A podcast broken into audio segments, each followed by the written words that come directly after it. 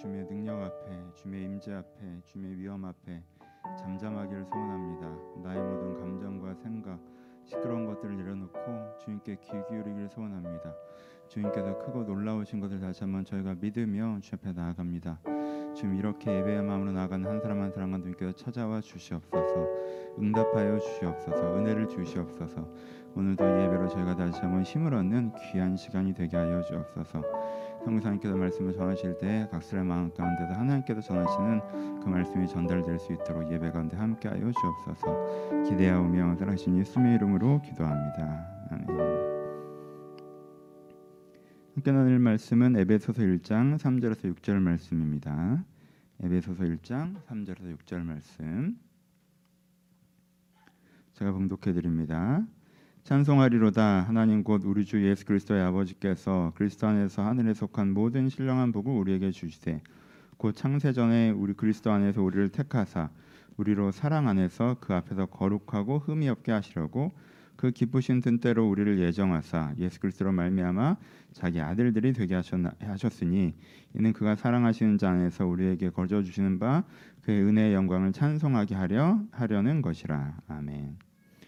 예, 오늘은 강상 목사님 소개하도록 하겠습니다. 저희 선교사님, 이종혁 선교사님 오늘 특별히 한국에 오셔서 함께 직접 말씀을 나눌 수 있는 귀한 시간을 갖게 되어서 아, 되게 기쁩니다. 오늘 강상 목사님 나누실 때 현장에 계신 분들도 박수로 환영해 주시고요. 온라인에 계신 분들도 아, 마음을 담아 환영해 주셨으면 좋겠습니다. 목사님 나오실 때 박수로 환영하겠습니다.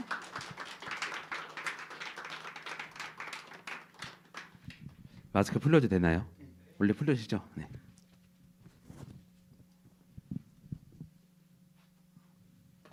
카메라에 안 나오죠?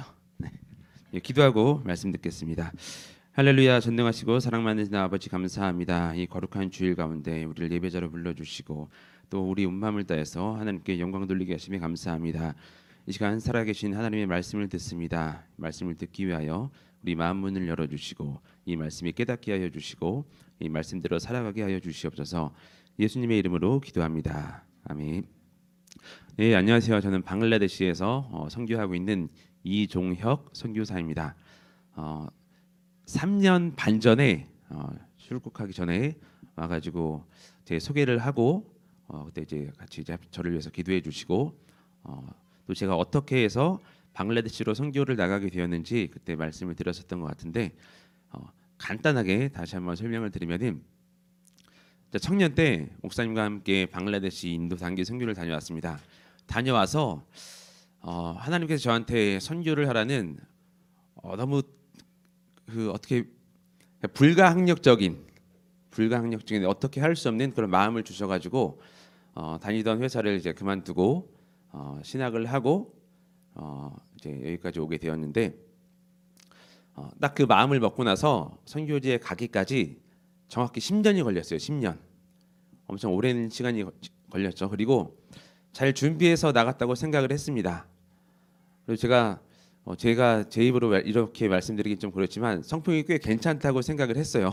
그리고 선교지에 갔습니다. 그리고 어, 많은 걸 할 수 있을 줄 알았습니다. 근데 하나님께서 어, 선교지에서 저한테 가장 먼저 훈련을 시키신 것은 너가 할 수 있는 거는 아무것도 없다였어요. 첫 번째로 어, 말이 안 되니까 사람이 바보가 되더라고요. 말이 안 되니까 바보가 되더라고요. 일단 방글라데시는 어, 방글라 말을 쓰는 나라예요. 방글라 말. 그래서 어, 이제 벵골러라고 하거든요. 벵골러로 이제 대시가 나라라는 뜻입니다. 그래서 방글라를 쓰는 나라, 이 뜻이 방글라데시입니다. 그래서 방글라를 잘해야 사람들하고 소통을 하고 또 사기를 안 당하겠죠. 근데 어, 언어를 배우기는 했지만 처음에 어, 이게 처음 배우는 사람 발음이랑 그 현지인들이 쓰는 발음이랑 다르잖아요. 그 우리나라에 오시는 이제 외국인 노동자들이 하는 한국어랑 우리가 쓰는 한국어랑 의미는 통해도 다르죠. 느낌이 딱 그거였어요. 그래서 어, 내가 사기를 당하고 있지 않은가라는 생각이 항상 드는 거예요. 어, 그래서 내가 말도 잘 못하고 목사인데 설교도 못하고 하는 것 때문에 처음에 엄청 힘들었습니다. 그 다음에 힘들었던 게 선교지에 있으려면은 선교지에 있을 수 있는 적합한 비자가 있어야 돼요. 그 나라에서 이 외국인은 여기에 살아도 좋다는 허가가 있어야 됩니다. 출발할 때는 좋았어요. 어, 제가 이제 엔지오에 소속된 선교사님과 같이 조인을 해서 사역을 하기로 해가지고 한국에서 출발할 때 엔지오 비자를 받아갔거든요. 삼 개월짜리 비자를 받아갔습니다. 삼 개월짜리 가서 어, 이제 심사를 해가지고 통과가 되면은 최대 오 년까지 비자를 받을 수가 있었어요. 그리고 방글라데시가 저개발 국가고 그리고 엔지오라는 사역 자체가 그 나라 사람들을 도와주는 거기 때문에 어, 무난하게 엔지오 비자를 받을 줄 알았는데 어, 방글라데시가 이제 더 이상 후진국이 아니에요. 어, 개발도상국으로 작년 그리고 재작년 그때쯤에 어, 승급을 했습니다. 그러면서 개발도상국으로서 더 이상 이렇게 엔지오들이 와가서 하는 게 어, 자기 나라 체면에 좀 그렇다.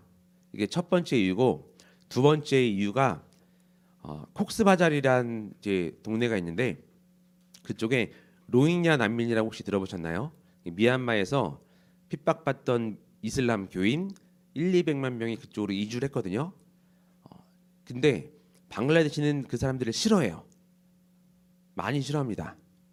어, 그 사람들 때문에 방글라데시 원래 그곳에 살던 사람들이 너무 힘들어졌어요.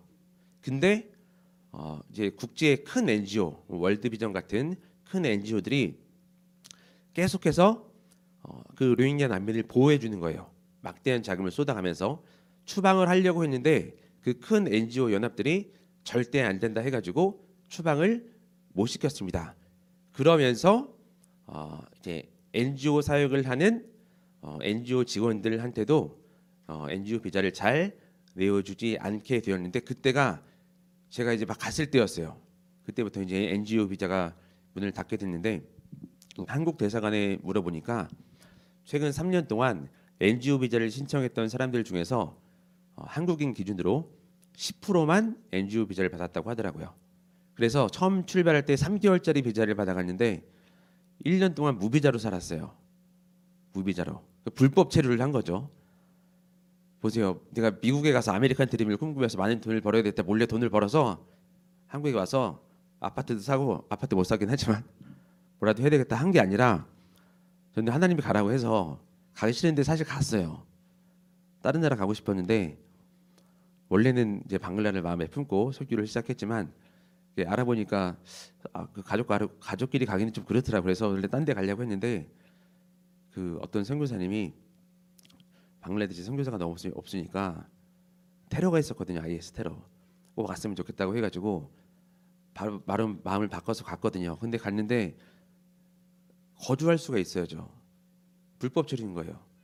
마음이 너무 힘들더라고요. 그때 하나님께서 저에게 주신 은혜의 말씀이 나그네였습니다. 나그네. 우리의 본향은 이 땅이 아니라 우리의 본향은 이 세상이 아니라 우리의 본향은 대한민국이 아니라 우리 본향은 천국이라는 것을 그때 저에게 깨닫게 해주셨습니다. 그러니까 선교사는 보니까 항상 나그네예요. 방글라데시에서도 나그네고 사실 제가 출발할 때 한 오 년 뒤에나 다시 한국에 와서 좀 쉬다 갈 수 있겠구나라고 생각을 했거든요. 그래서 막 출발하기 전에 저희 누님이랑 막 엄청 울고 저희 어머니도 울고 저도 울고 막 그랬는데 이 비자가 안 나와가지고 해마다 들어오고 있어요. 일 년마다. 남예수님께는 그동안 이제 코로나 때문에 방문을 못했었는데 한국에 오니까 한국에 와서도 나그네더라고요. 제 집이 없죠. 차도 없죠. 그냥 여기저기 이제, 이제 집도 빌려 살고 어, 빌려 살 집이 없으면 이제 교회 우리 파송교회 교육관에서 살고 또 이제 어머니 댁에서도 좀 살고 나그네더라고요. 이거를 몸으로 체험하게 해주셨습니다. 그때 또 깨달은 게 어, 내가 여기서 계속 있을 수 있다고 해서 있을 수 있는 것도 아니고 떠나고 싶다고 해서 떠나는 것도 아니다. 이것을 깨닫게 해주셨습니다. 그래서 저는 그냥 주어진 시간 속에서, 주어진 공간 속에서, 주어진 기회대로 그냥 순종하면서 충성하면서 사역을 하면 되는 거였습니다. 이걸 깨닫고 나서 마음에 평안이 확 몰려드는 거예요. 어, 어떤 선교사님이 저한테, 제가 비자 때문에 힘들어하니까 이런 조언을 해주셨어요. 어, 미국 선교사님이 어, 방글라데시 두 번째 도시가 치타국이라는 도시인데, 이제 그곳에도 선교사님들이 좀 있거든요. 어, 미국 선교사님 한 분이 너무 힘든 거예요, 방글라데시에 있는 게. 그래서 추방당해야 되겠다 해가지고, 방글라데시는 어디 가나 사람이 많아요. 인구가 일억 칠천만이고 어, 나라 면적이 우리나라, 그러니까 남한 우리나라보다 조금 더 커요. 우리나라에 강원도 하나 더 붙일 크기. 근데 인구가 일억 칠천만이에요. 수도에 이천오백만 명이 사는데 서울보다 작아요. 그러니까 사람이 어마어마하게 많거든요, 어딜 가나. 근데 그 사람 많은 나라에서도 사람 많은 동네에 가서 공개 전도를 한 거예요. 예수 믿어야 산다고. 왜? 복음에 불타서 그런 게 아니라 추방당하려고. 추방당하려고 했는데 추방을 안 당했어요. 그러니까 저한테 그 얘기를 해주신 선교사님이 어, 이 선교사가 있고 싶다고 있는 것도 아니고 갈 수 있다고 가는 것도 아니다. 그냥 하나님이 어, 허락하신 만큼 해라. 그리고 또 다른 선교사님은, 제가 일 년마다 왔다 갔다 하는 게 저도 사실 좀 힘들어요. 어, 한국에 오면 즐겁긴 하지만 힘들거든요. 그러면서 하시는 얘기가 어, 선교사는 불효자인데 하나님이 그래도 좀 효도 좀 하라고 일 년마다 왔다 갔다 하게 하시는 거니까 그냥 어, 편하게 갔다 와라, 어, 이렇게 얘기를 해주셨습니다. 그렇게 이제 선교를 하고 있는데 삼 년이 좀 넘었거든요. 삼 년이 넘었어요. 어, 이제 삼 년 삼 개월째 이제 선교사로서, 방글라데시 선교사로서 살아가고 있는데 어, 한 가지 의문이 듭니다. 과연 진정한 선교란 무엇인가에 대한 의문이 듭니다. 어, 저는 지금 방글라데시에서 어, 교장으로 이제 사역을 하고 있어요. 엔지오 비자는 못 받았지만 어, 그래도 그 엔지, 한국에서는 한국 엔지오에서는 저를 어쨌든 고용을 해가지고 월급은 없어요. 무보수로 이제 고용을, 이제 그 엔지오도 어떤 목사님들이 세운 엔지오인데 거기서 이제 저를 어쨌든 등록을 해준 거죠, 엔지오 직원으로. 어, 비자는 지금 이제 학생 비자 받아서 사용을 하고 있고, 그래서 일 년마다 왔다 갔다 하는 거예요. 그 엔지오에 소속된 학교 교장으로서 어, 사역을 하고 있습니다. 어, 초등학교인데 어, 이제 저희 학생들 총 인원수가 한 백 명 정도 되고요. 그 중에서 한 팔십 명 정도가 어, 무슬림이에요. 무슬림. 이십 명 정도가 시골에서 온 예, 부족, 예, 기독교인 아이들이 와서 공부를 하고 있는데 어, 제가 한국에 있을 때 이런 교육 사역을 해본 적이 한 번도 없습니다. 회사를 다녔었고 그리고 갑자기 어, 신학을 하고 목사로 살았지 아이들을 가르쳐 본 적이 없어요. 심지어 청년 때 신앙생활을 열심히 한 것도 아니어가지고 주일학교 교사도 그렇게 오랫동안 열심히 해본 적이 없습니다. 근데 교장을 하라고 해서 교장이 됐어요. 뭘 해야 될지 모르겠더라고요. 근데 이제 조금 교장으로서 뭘 해야 될지 알 것 같은데 지금쯤에 드는 의문이, 과연 이곳에서 이렇게 하는 게 선교인가라는 의문이 드는 거예요. 기독교 학교로서 인가를 받지 못하거든요. 공개적으로 함께 예배를 드리거나 체프를 드릴 수가 없습니다. 물론 학교 곳곳에 성경 구절을 써놨어요. 단기 선교팀들이 와가지고 이제 페인트 이쁘게 해서 성경 구절 써놓고 주일에는 학교 예배 시작하기 전에, 아니 학교 수업이 시작하기 전에 어, 기독교인들끼리 어, 함께 모여서 예배를 드립니다. 그래서 그 모습을 다 봐요. 제가 기독교인인 것도 다 알고 있습니다. 아마 제가 목사인 것도 알고 있을 거예요. 설교하는 모습을 봤으니까.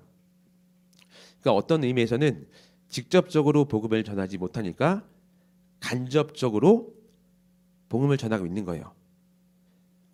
이때 든 의문이, 내가 직접 전도를 하지 못하고 직접 복음을 전하지 못하는데 과연 내가 진짜 선교사처럼 여기 살고 있는가라는 의문이 들었습니다. 그리고 전도를 하시는 분들이 있어요. 선교사님들 중에 전도를 하시는 분들이 있습니다. 그러니까 무슬림식으로 전도를 하는 분들도 있고, 어, 진짜 기독교 선교사처럼 기독교 색깔을 드러내고 전도를 하시는 분들이 있어요. 근데 많이들 추방을 당하셨어요. 추방을 당하면 더 이상 방글라데시 선교사가 아니거든요. 어떤 것이 맞는지 많은 의문과 고민이 있었습니다. 그냥 열심히 있는 건 할 수 있겠어요. 하지만 올바른 방향으로 열심히 있는 게 중요하잖아요. 그때 하나님께서 저에게 깨닫게 해주신 말씀이 오늘 본문입니다. 어, 제가 사 절 읽어드릴게요.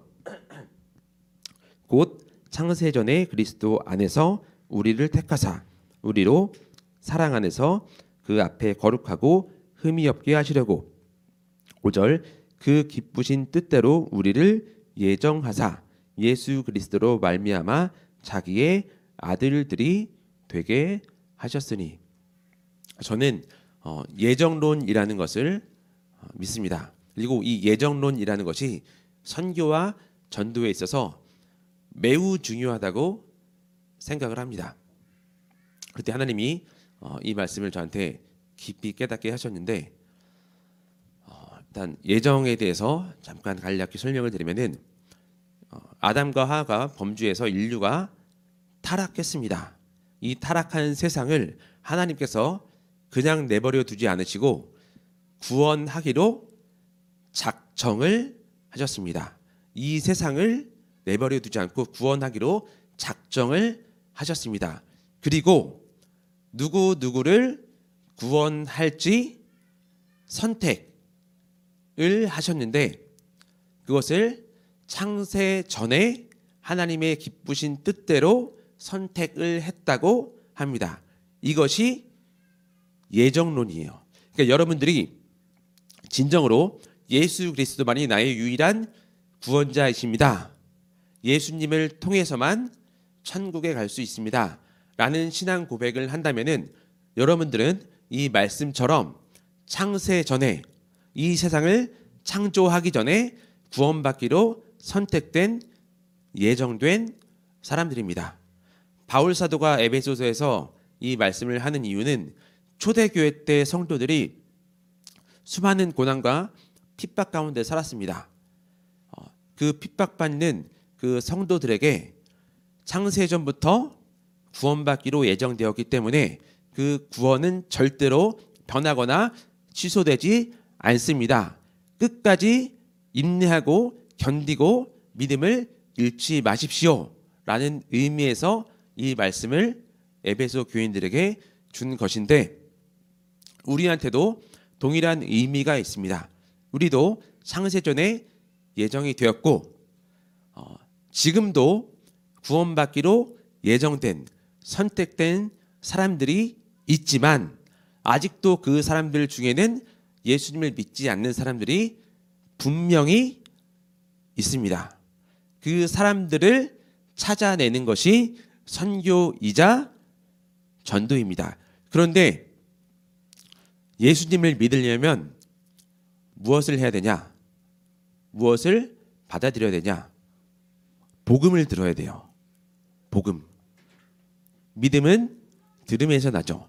복음을 듣지 않으면 하나님의 자녀가 될 수 없습니다. 복음을 들어야 돼요. 근데 복음 전하는 자가 없으면 어떻게 될까요?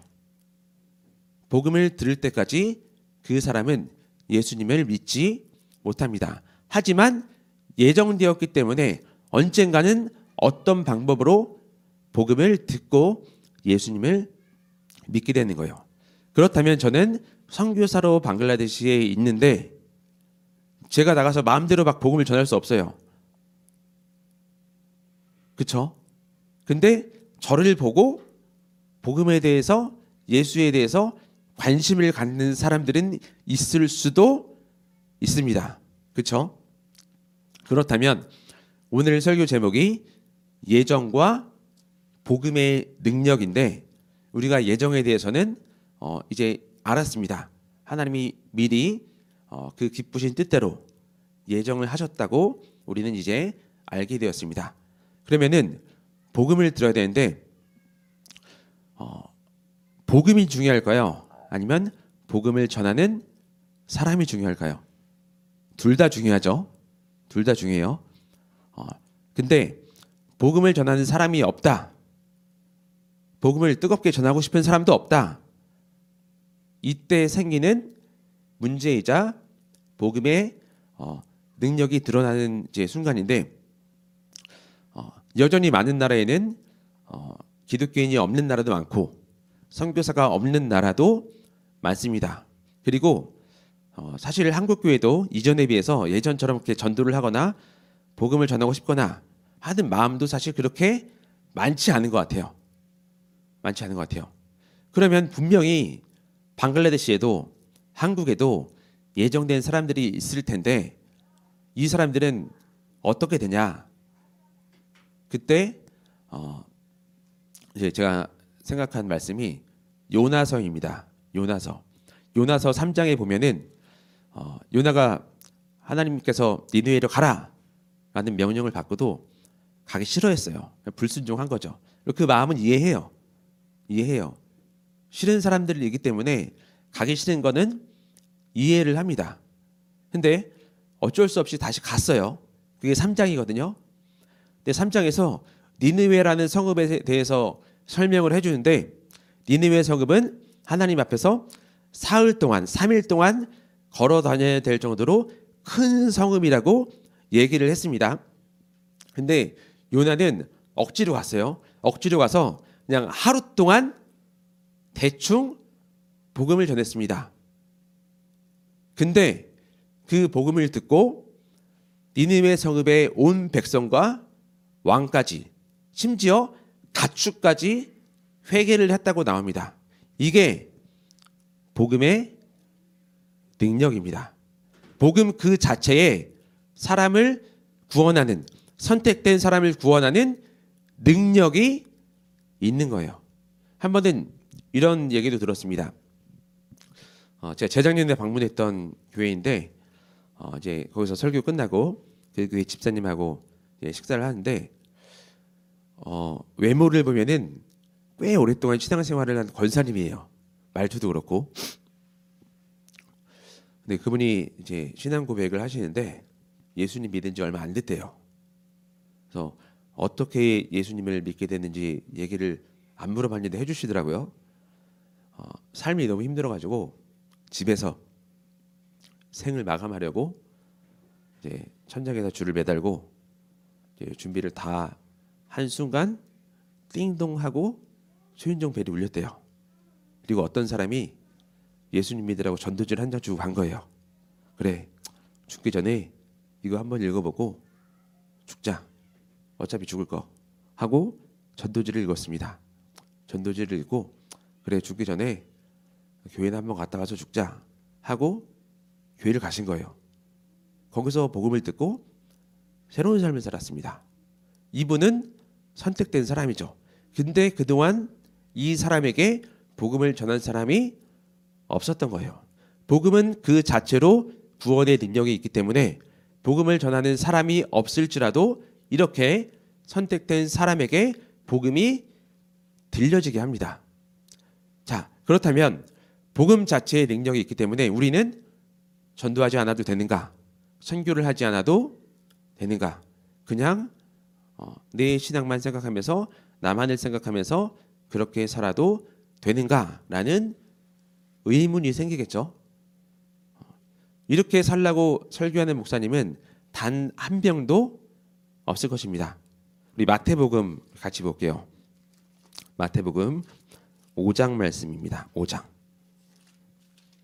제가 청년 때 신앙생활을 다시 시작하면서 어, 그때 청년부 이름을 새롭게 지었는데 그 청년부 이름이 맛있는 소금이란 청년부였거든요. 자, 마태복음 오 장 십삼 절부터 십육 절 보겠습니다. 너희는 세상의 소금이니 소금이 만일 그 맛을 잃으면 무엇으로 짜게 하리요. 후에는 아무 쓸데없어 다만 밖에 버려져 사람에게 밟힐 뿐이라. 너희는 세상의 빛이라. 산 위에 있는 동네가 숨겨지지 못할 것이요. 사람이 등불을 켜서 말 아래 두지 아니하고 등경 아래 두나니 이러므로 집안 모든 사람에게 비치느니라. 이같이 너희 빛이 사람 앞에 비치게 하여 그들로 너희 착한 행실을 보고.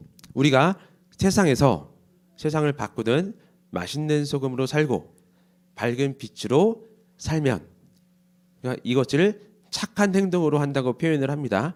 이 하나님이 주시는 그 선한 마음으로 착한 행동으로 살아가면 이것 자체로 사람들이 하나님에 대해서, 복음에 대해서 관심을 갖게 합니다.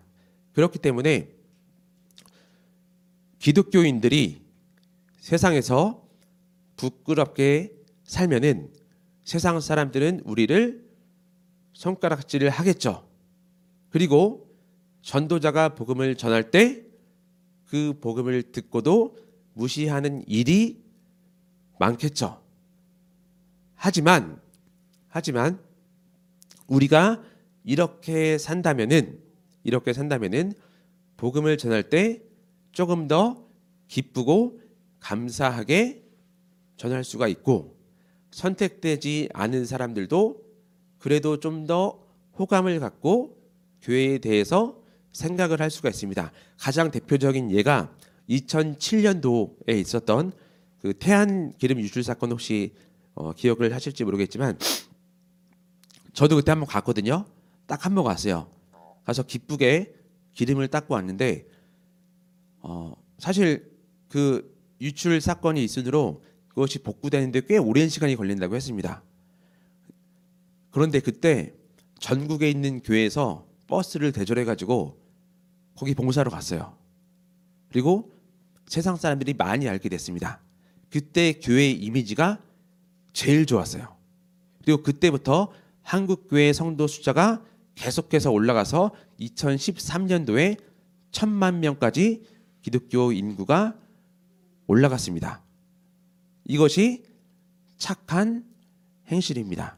이렇게 하면 복음을 전하는 사람에게 우리가 큰 도움을 줄 수가 있는 것입니다.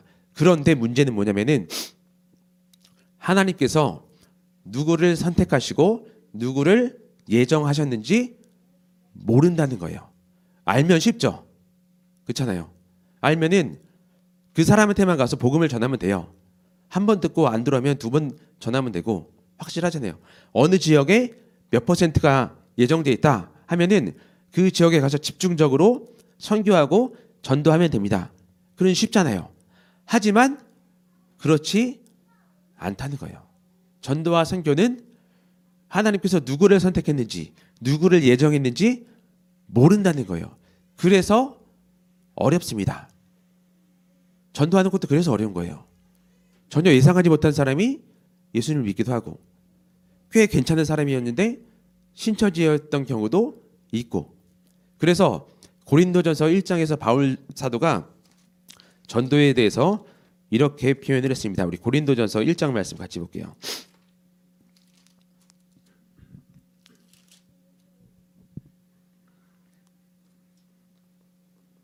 자, 어디 갔죠? 제가 표시를 해놨는데 아, 이십일 절 이십일 절 하나님의 지혜에 있어서는 이 세상이 자기 지혜로 하나님을 알지 못함으로 하나님께서 전도에 미련한 것으로 믿는 자들을 구원하시기를 기뻐하셨도다. 전도를 미련한 것이라고 표현을 합니다.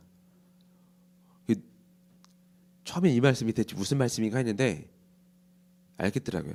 전도는요 미련해요. 미련한 방법입니다. 왜? 통계를 낼 수도 없어요. 확률을 예측할 수도 없습니다. 그냥 하는 거예요. 심지어 제가 오늘 나가서 전도지를 들고 복음을 전했습니다. 근데 누가 그 전도지를 받은 사람들 중에 누가 예수님을 믿는지도 몰라요.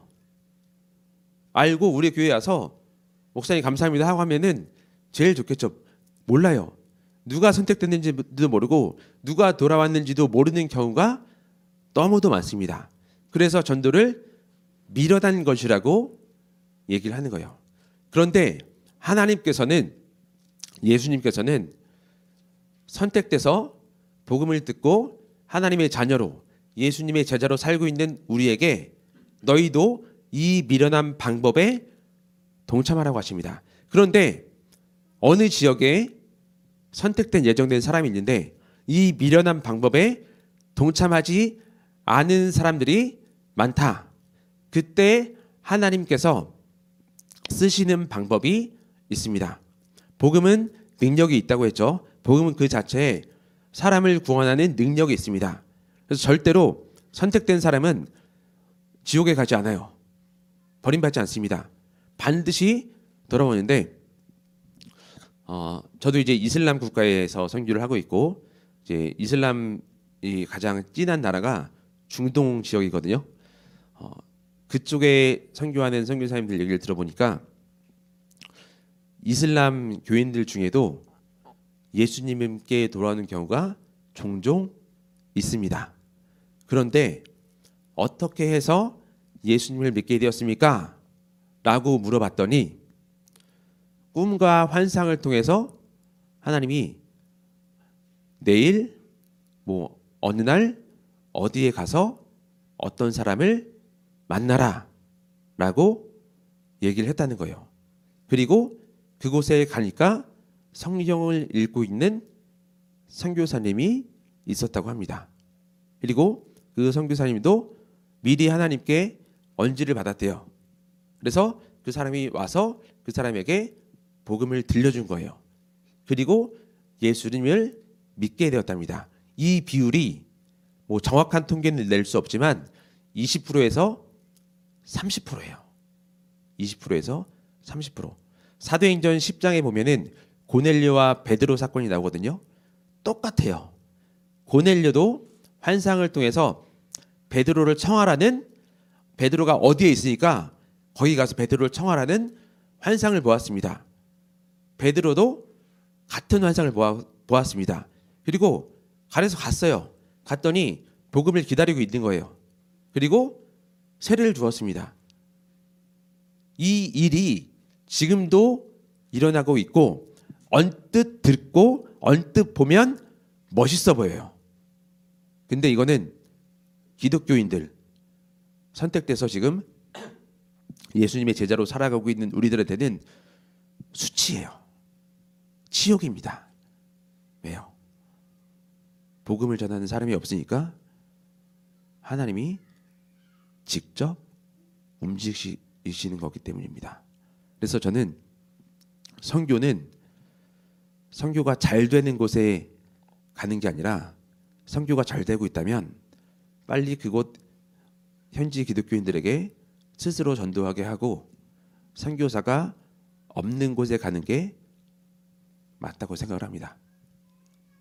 그리고 소망하기를, 적어도 적어도 우리 한국 교회에서는 이런 식으로 예수님 믿는 일이 일어나지 않았으면 좋겠습니다.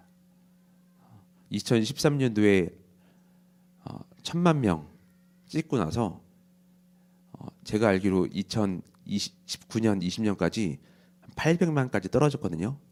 그리고 최근 통계에, 뭐 정확한지 아닌지 모르겠어요. 최근 통계에 어, 들어보니까 이 코로나 이 년 기간 동안 성도가 삼백만 명 줄었다고 합니다. 한국교회 성도가. 그리고 가장 큰 문제는 로마서 일 장 십육 절 보겠습니다. 로마서 일 장 십육 절. 내가 복음을 부끄러워하지 아니하노니 이 복음은 모든 믿는 자에게 구원을 주시는 하나님의 능력이 됨이라. 먼저는 유대인에게요 그리고 헬라인에게로다. 복음을 부끄러워하지 않는다고요. 복음을 부끄러워하지 않는다고 합니다. 이 복음은 어떤 복음이나요? 마가복음 일 장에 보면은 하나님의 아들 예수 그리스도의 복음의 시작이라 라고 얘기합니다. 그냥 기쁜 소식이 아니라 하나님의 아들 예수 그리스도의 복음입니다. 우리를 구원하는 기쁜 소식입니다. 근데 바울 사도는 복음을 부끄러워하지 않는다고 했습니다. 왜? 구원하는 능력이 있기 때문에. 근데 교회가 손가락질 당하고 욕을 먹으니까 어느 순간 교인들도, 교회를 다녔던 성도들도 복음을 부끄러워하는 거예요. 바울 사도는요, 심지어 내가 십자가를 자랑한다고 했어요. 십자가. 우리는 지금 십자가를 자랑할 만하죠. 귀걸이도 하고 액세서리도, 목걸이도 하고. 근데 그 당시에 십자가는요, 사형 도구예요. 우리나라로 치면은 망나니 칼이나 포승줄이나 이런 사형 도구입니다. 근데 그 십자가라는 끔찍한 단어를 바울 사도는요, 자랑한다고 했습니다. 왜? 십자가를 통해서 이 복음의 능력이 실현됐기 때문입니다. 부끄러워하는 게 아니라 자랑한다는 거예요. 근데 우리가 부끄러워하고 나 혼자만 이 복음을 갖고 있으려고 한다면은 결국은 이슬람 국가에 있는 회심한 기독교인들처럼 결국은 꿈과 환상을 통해서 하나님이 역사할 수밖에 없는 거예요. 우리에게 주어지는 상급이라는 것은 없는 겁니다. 다니엘서 십이 장 삼 절 말씀 우리 하나만 보고 말씀을 마무리하도록 하겠습니다. 다니엘서 십이 장 삼 절. 이 성경 혹시 펴셨으면은 같이 읽었으면 좋겠습니다. 시작. 지혜 있는 자는 궁창의 빛과 같이 빛날 것이요, 많은 사람을 옳은 대로 돌아오게 한 자는 별과 같이 영원토록 빛나리라. 하나님께서 이 복음의 사역에 동참한 사람들에게 주시는 가장 큰 상급이라고 생각을 합니다. 하늘의 별과 같이 영원토록 빛날 것이요. 이런 칭찬이 우리 모두에게 있었으면 좋겠습니다. 그리고 동일하게 저에게도 있었으면 좋겠습니다. 하나님은 우리한테 얼토당토하는 명령을 주신 게 아니라 예수님이 우리에게 얼토당토하는 곳에 가서 뭘 하라는 게 아니라 정해주셨어요. 우리 삶의 바운더리 안에서, 삶의 경계 안에서 하라고 정해주셨습니다. 그 누가복음 십오 장 팔 절에서 십 절에 이른 드라크마의 비유가 나오거든요. 한 여인이 어, 드라크마 하나, 동전 하나, 은, 은화 하나를 잃어버렸거든요. 근데 그 어, 은화 열 개를 목걸이로 만들어가지고 예비 신부에게 주는 거예요. 예비 신부에게. 그래서 결혼할 때까지 그걸 갖고 있어야지 결혼을 할 수가 있습니다. 근데 잃어버렸어요. 어디서 잃어버렸냐면은 자기 집에서 잃어버렸어요. 그 말은 열심히 노력하면 찾을 수 있다는 거예요. 바다에서 잃어버린 게 아니에요. 어느 대로변에서 잃어버린 게 아닙니다. 모래밭에서 잃어버린 게 아니에요. 자기 집에서 잃어버렸습니다. 물론 지금 집처럼 좋진 않겠죠. 창문도 없을 수도 있고 바닥도 이렇게 타일에 깔려있지 않았을 겁니다. 그래서 등불을 켜고 빗자루질을 하면서 찾아내서 너무 기쁜 나머지 친구들을 불러서, 친척들을 불러서 잔치를 벌였다고 합니다. 그 은화 하나 가치가 지금 한국 시세로 하면은 한 십만 원이에요. 노동자 하루 품삯. 잔치를 벌이면 훨씬 많은 돈이 들겠죠.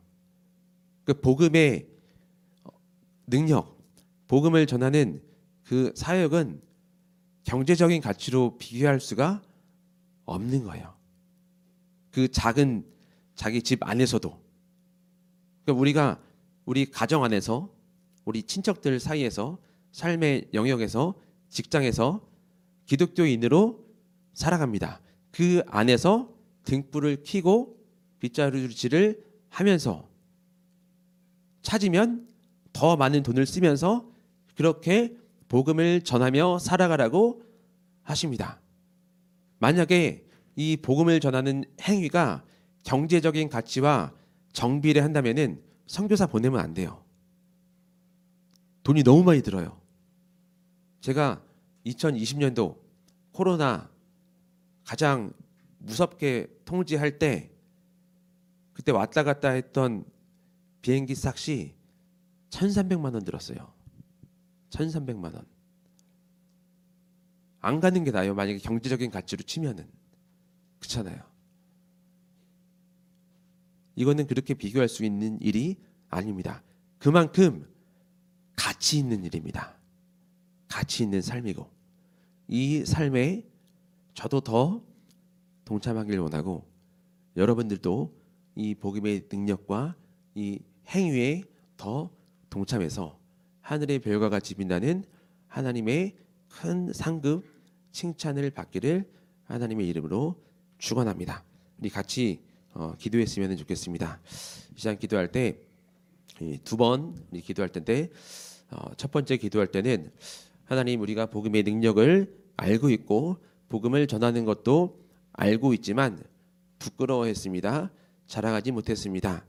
그냥 나 혼자만 신앙생활을 잘 하려는 마음이 있었습니다. 하지만 조금 더 용기를 내게 하시고 조금 더 어, 담대하게 이 복음을 부끄러워하지 않고 자랑하며 우리 삶의 영역 가운데 살아갈 수 있도록 하여 주시고 우리의 이런 착한 행실을 통하여서 우리 주위에 있는 선택된 예정된 하나님의 백성이 반드시 빨리 하나님께 돌아와서 함께 하나님의 자녀로 살아갈 수 있도록 복을 허락하여 주옵소서. 우리 다 같이 기도하십시다. 오 할렐루야. 하나님 감사합니다. 하나님 우리를 하나님의 자녀로 불러주시고 하나님 하나님께서 우리 가운데 복음을 전하는 그 사명을 주심에 감사합니다. 하지만 우리가 이 복음을 전하는 것이 부끄러울 때가 너무나 많습니다. 복음을 자랑하지 못할 때도 많았습니다. 하나님 하지만 반드시 알길 원합니다. 복음에는 선택된 하나님의 백성을 구원하는 능력이 있음을 반드시 알길 원합니다. 하나님 이 거룩한 사역에 우리가 동참하게 하시고 경제적인 가치로 생각하지 않도록 하여 주시고 우리 삶의 영역 가운데서 반드시 밝은 빛으로 맛있는 소금으로 살아나가서 하나님 이 빛을 보고 많은 사람들이 하나님께 돌아오게 하여 주시옵소서. 선택된 예정된 하나님의 백성이 이 복음을 듣고 반드시 하나님께 돌아올 수 있도록 하나님 불쌍히 여겨 주시옵소서. 빨리 돌아와서 함께 이 귀한 사역 가운데 동참할 수 있도록 하여 주시옵소서. 바울 사도는 십자가를 자랑하고 복음을 부끄러워하지 않는다고 했습니다. 하나님 우리 또한 십자가를 자랑하고 복음을 자랑케 하여 주시옵소서. 우리 한 번 더 기도할 때 어, 우리 방글라데시를 위해서 기도해 주셨으면 좋겠습니다. 어, 이 방글라데시 상황을 간단히 설명을 드리면은 어, 인구 일억 칠천만 중에 구십 퍼센트가 이슬람 교인이고 한 육, 칠 퍼센트가 힌두 교인, 기독교인들은 영 점 이 퍼센트에서 사 퍼센트, 영 점 사 퍼센트 정도 됩니다. 그리고 대부분의 기독교인들이 신앙이 매우 약하고 이슬람 교인들을 매우 두려워하면서 그렇게 살아가고 있습니다. 심지어 어, 선교사 숫자 또한 계속해서 줄어가고 있습니다. 서양 선교사님들은 이미 많이 철수를 했고 한국 선교사님들도 어, 숫자가 많이 줄었고 그리고 어, 더 이상 새로운 신임 선교사들이 오지 않고 있습니다. 어, 방글라데시로 해서 기도할 때 하나님 방글라데시 어, 그 큰 나라 가운데 선택된 하나님의 백성이 있다면은 반드시 복음을 듣고 주께 돌아오게 하여 주시고 또 그곳에 있는 기독교인들 믿음이 더욱더 견고하게 하여 주시옵소서. 그들 스스로 전도하게 하여 주시고 복음의 능력을 알고 더 이상 이슬람 교인들에 대해서 두려워하지 않도록 용기를 허락하여 주옵소서. 우리 다 같이 기도하겠습니다. 하나님 이 시간 우리 방글라데시를 위해서 기도하며 나아갑니다. 하나님 방글라데시의 기독교 현황이 좋지 않습니다. 그 상황 또한 좋지 않습니다. 하나님 그러나 그들을 위해서 기도합니다. 방글라데시에도 분명히 선택된 예정된 하나님의 백성이 있기에 선교사들이 그곳에 머물고 있습니다. 또 그곳에도 많은 이슬람 교인들이 있지만 기독교인들도 있습니다. 하나님, 그 기독교인들이 복음을 부끄러워하지 않게 하여 주시고 이슬람 교인들을 두려워하지 않게 하여 주시고 하나님 복음을 자랑하며 견고한 믿음으로 밝은 빛처럼 살게 하여 주시옵소서. 그들도 복음을 전하며 전도하는 삶을 살게 하여 주시옵소서. 하나님, 또 계속해서 선교사 숫자가 줄고 있습니다. 하나님께서 반드시 그곳에 보내려고 하는 사람들이 있사오니 그 마음 문 열어주시고 감사한 마음으로 기쁜 마음으로 그 선교 현장에 나아가서 그들 가운데 선택된 예정된 하나님의 백성을 전도의 미련한 방법으로 찾아낼 수 있도록 하나님께서 도와주시옵소서.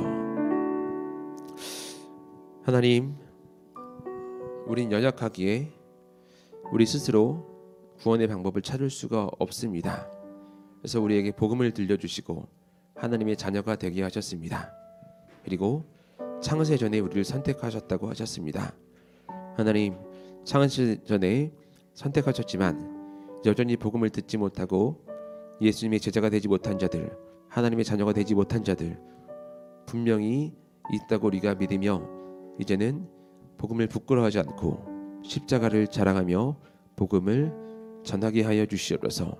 전도의 미련한 방법으로 우리가 나아갑니다.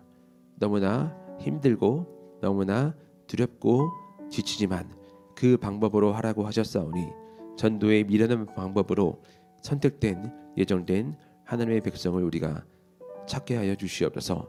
그리고 그렇게 했을 때 우리를 하늘의 별과 같이 영원토록 빛나게 하겠다고 하신 그 하나님의 사랑을 누리게 하여 주시옵소서. 우리 삶의 영역 가운데서 이렇게 살라고 하셨습니다. 우리 삶의 영역 가운데 맛있는 수고물으로 밝은 빛으로 살게 하여 주시옵소서. 방글라데시에도 선택된 백성들이 있습니다. 그들을 위해서 선교사들이 그곳에서 살아가고 있사오니 하나님, 그 선교사님들을 축복하여 주시고 또 더 많은 선교사님들이 그곳에 가서 하나님의 백성을 찾아내게 하여 주시옵소서. 방글라데시의 기독교인들도 담대한 믿음으로 신앙을 생활하게 하여 주시옵소서. 예수님의 이름으로 기도합니다. 아멘. 지금은 우리 주 예수 그리스도의 은혜와 아버지 하나님의 그 크신 사랑과 성령님의 감동과 막 교통하심이 이제는 복음의 능력을 알고 복음의 사역에 동참하길 원하는 여기 있는 하나님의 백성들 가운데, 전도자들 가운데, 그리고 나무의 숨 교회와 방글라데시 교회 가운데 지금으로부터 영원토록 함께 있을지어다. 아멘.